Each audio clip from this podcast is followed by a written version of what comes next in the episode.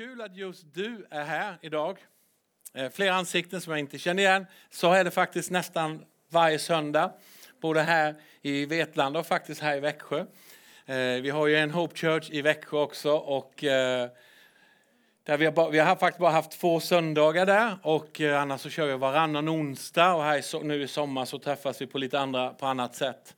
Eh, men vi har faktiskt, sen vi har gjort det nu, börjat ungefär ett år tillbaka, så har vi haft ett, ett rejält antal onsdagar i Växjö. Jag har faktiskt, faktiskt noterat att vi inte haft en enda tillfälle, och det har inte varit minst en, ibland flera nya.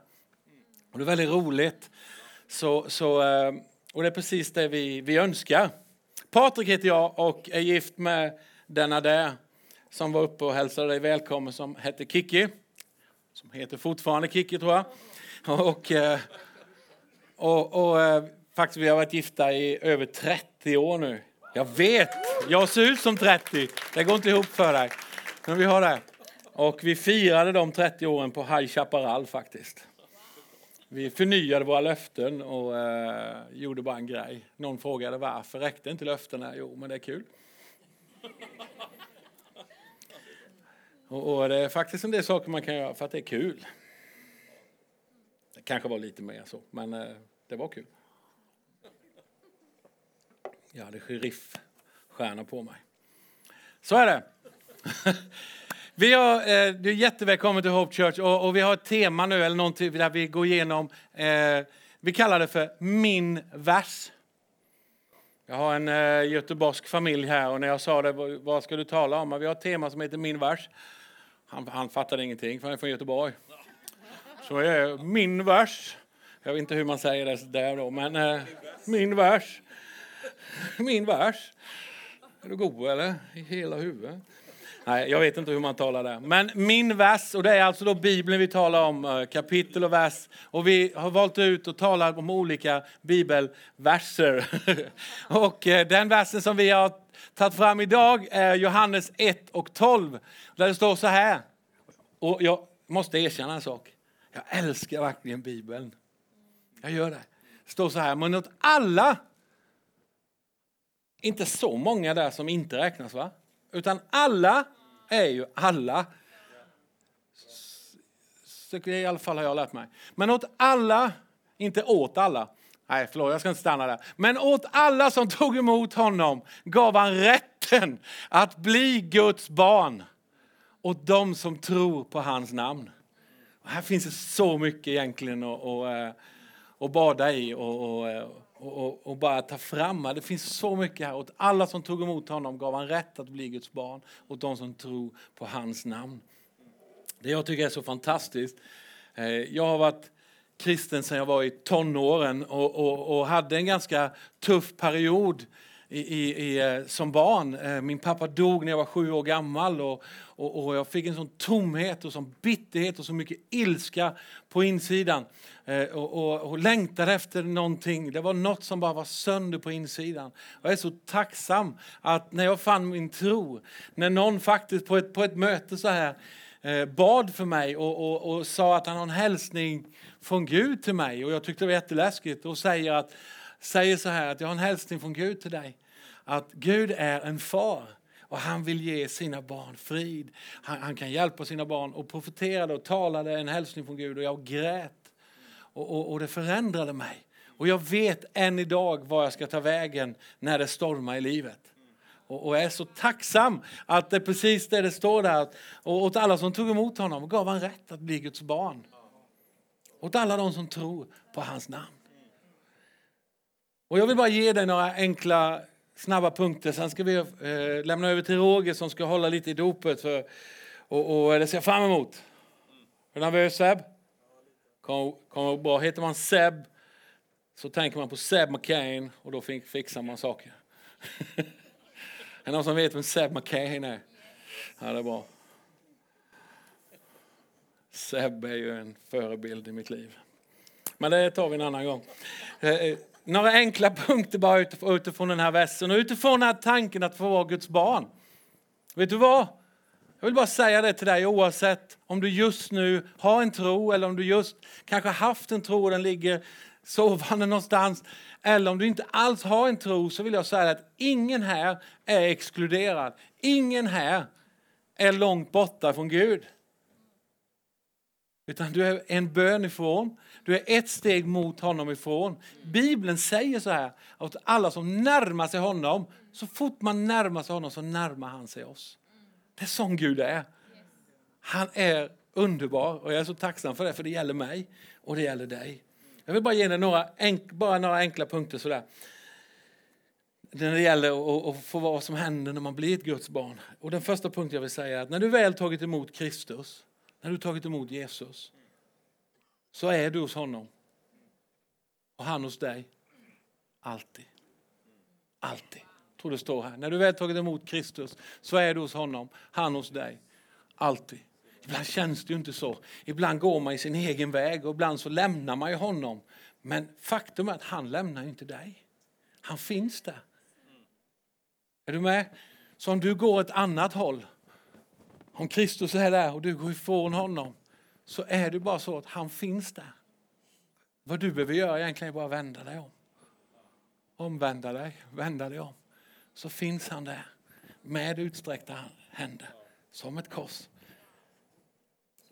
Och jag träffar många, många som har en tro eller haft en tro som vacklar här och som, som tänker så här. Men han är inte för mig för jag har gjort för mycket skit. Jag har, jag har strulat till det för mycket. Jag har övergivit honom. Jag har sårat människor. Jag har gjort det här. Jag har gjort det här. Han finns för dig. Han älskar dig. Och Det du behöver göra är att vända dig om. Och så finns han där.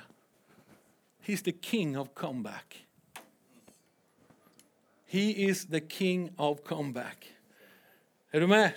Lyssna här. Jesus övergav graven, men dig överger han aldrig. Dig övergiver han aldrig. Han övergav graven. Han var där tre dagar, tre nätter, sen övergav han den. Forever and ever. Jag tror på en risen, jag tror på en uppstånden frälsare. Han övergav graven, men dig övergiver han aldrig. De som känner mig vet att jag håller på ett visst fotbollslag. Det är därför jag har röda skor och det är inte Manchester United. Jag vill knappt säga det fotbollslaget vid namn på den här scenen. Men det finns ju andra som gör det. Så att, men eh, jag har röda skor därför att jag håller på Liverpool. Ja! och faktum är att de, de sjunger en sång när de går in på, på planen och det är You never walk alone. Och, och jag ska inte göra någon jättegrej av det. Jag ska inte börja sjunga heller. Eh, där sjöngs faktiskt den låten här när jag fyllde 50. Vanessa som kommer från Manchester sjöng den på min 50-årsdag här och sa att mer kärlek kan jag inte ge. The highest level. Men, men, You never walk alone, tänk på den. You never walk alone. Jag har de bokstäverna här på den här ringen. You never walk alone. Alltså någonstans så blir det här också en påminnelse, inte bara om att jag håller på Liverpool. Det blir en påminnelse om att jag vandrar ju aldrig ensam. Därför att jag, jag är hans barn. Jag kan bara vända mig mot honom så finns han där. Och det är så tråkigt ibland, för folk har ibland den bilden av Gud att, att när det strular som det skiter sig, då blir han jättearg. Och, och, och, någonstans så sticker man ifrån kyrkan, man sticker ifrån de troende, man sticker ifrån för man tänker nej, jag kan inte vara med, jag platsar inte längre, jag är inte kvalificerad. Och så gömmer man sig och så sticker man sig. Blir det bättre då? Svar nej. Det bästa man kan göra när det strular, det är att vända sig om mot korset igen. The king of comeback. Och så får man en ny chans. För han finns där, han älskar dig. Är du med?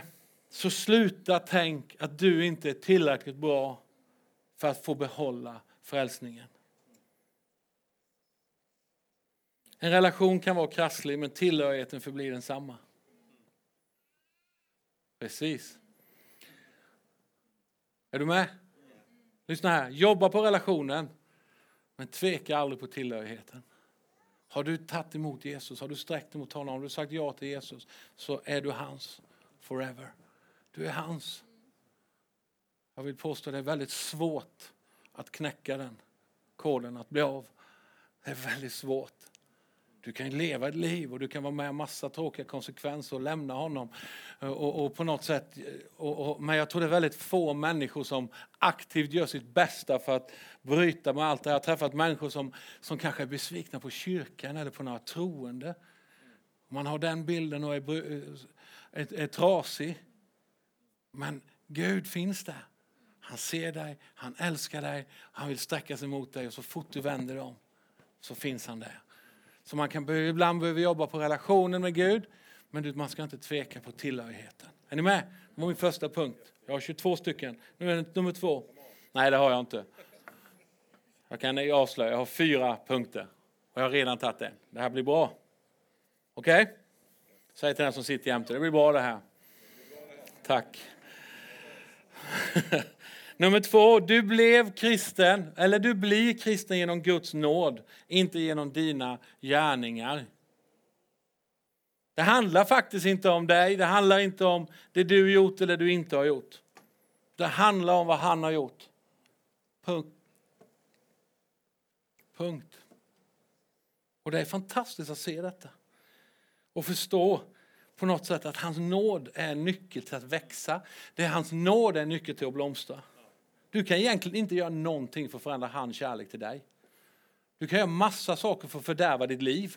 Men du kan inte göra någonting för att förändra hans kärlek till dig. För så fort du vänder dig. Det betyder inte att det är en licens till att jag ja, bara kan leva som jag vill så är det bara att gå tillbaka. Du förstör ju ditt liv då. Skärp dig. Då kommer göteborgska. Är du god eller? Alltså, alltså, alltså kom igen, så ska vi inte tänka. Är du med? Så missförstå inte vad jag pratar om här. Någonting jag brinner för väldigt mycket är att Bibeln beskriver Gud som en far. Det var så jag upplevde Gud när jag kom till tro. Att Gud var en far som älskade mig. Min far dog. Men jag fick uppleva Gud som en far som älskade mig. Det förändrade hela mitt hjärta, det förändrade hela mitt liv faktiskt. Eh, och, och, för mig gör det så ont när jag träffar människor som har en tro på Gud eller som knappt har en tro på Gud. Men som har en sån på något sätt skev bild som är byggd på det man varit med om. Kanske byggd på en uppväxt man har varit med om. Men Gud är en god far. Och att omfamna faktumet att Gud är en far, det kanske är det bland det viktigaste vi kan göra som troende. Som håller oss så länge nära honom och hans kärlek. Och som gör att när det skiter sig att vi går tillbaka till honom. Är du med? Som gör att man vågar gå tillbaka. Jag har jobbat på ett ungdoms... Eh, vi har, vi har drivit ett ungdomshus här i Vetlanda faktiskt fram till eh, den här våren och, och i över tio år. Och, och, jag vet att det fanns saker som en del ungdomar gjorde som definitivt inte var bra och, och eh, vi ringde oftast om det var något speciellt så ringde vi deras föräldrar och, och så vidare. Och det var en del som var livrädda när man ringde och berättade för de visste vad som väntade hemma. Och har man den bilden av Gud, om han får reda på, hallå han vet allt. Ja då han får reda på, Gud vet allt. Men att kunna ha den bilden av Gud i livet framgent. När man har bestämt sig, jag vill följa honom. Och veta att nej, men det, jag, kanske, det kanske strular, ja, men då vänder jag mig till honom, då hjälper han mig. Alltså den, att omfamna och få rätt bild på Gud som en far som älskar oss är bland det viktigaste man kan göra som troende. Det, där, är grunden att kunna stå på och kunna växa. Att odla någonting som man är rädd för Gud att man ska tjäna honom, man ska lyda honom, man ska göra rätt saker bara för att på något sätt plisa honom. Det blir så fel grund att stå på. Utan han älskar mig, han har gjort allt för mig. Därför vill jag plisa honom, därför vill jag göra vad han har sagt.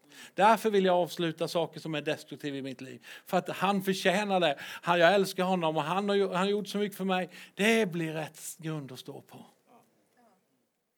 Tredje punkten jag vill ta, den är oerhört eh, uppmuntrande. Den heter så här. Bam. Du kommer alltid fightas med synd och frestelse. Fantastiskt kul att höra, eller hur? Hur konstigt är det? Inte alls konstigt. Vet du vad? Det finns något som kallas för karaktär. Eh, och, och um, integritet, karaktär, det, det, som vi kan odla i våra liv och som vi är olika bra på. Eh, och på, i olika områden också. Och så vidare. Men det finns ju just det här att kunna bli lik Jesus eller kunna få, få en karaktär som växer så att du kanske haft en förmåga att alltid halvljuga, att faktiskt kunna växa bort från det och sluta halvljuga eller helljuga, Sluta ljuga överhuvudtaget. Och faktiskt tala sanning. Och stå, stå, vara som en man. Och stå för det du säger. Är du med? Alltså det, det är det jag menar med, med, med karaktär. Och faktum är att din karaktär kommer du alltid få jobba med tills den dagen du trillar av pinnen. Och går hem. Det är så vi säger som kristna. Vi går inte bort, vi går hem. Jag pratade med en broder som jag fick, fick vara med och, och, och ha begravningen som, som sa till mig när han låg jättesjuk och sa så här att jag ska inte, jag ska inte dö Patrik, jag ska bara byta adress. Så. Jag tycker det var så vackert. Jag faktiskt grät och han grät. Och, och, och, eh, han var inte alls rädd för döden. Det var så fantastiskt. Han hade sån frid som den vi sjöng om. Men att någonstans inse att det kommer alltid vara så.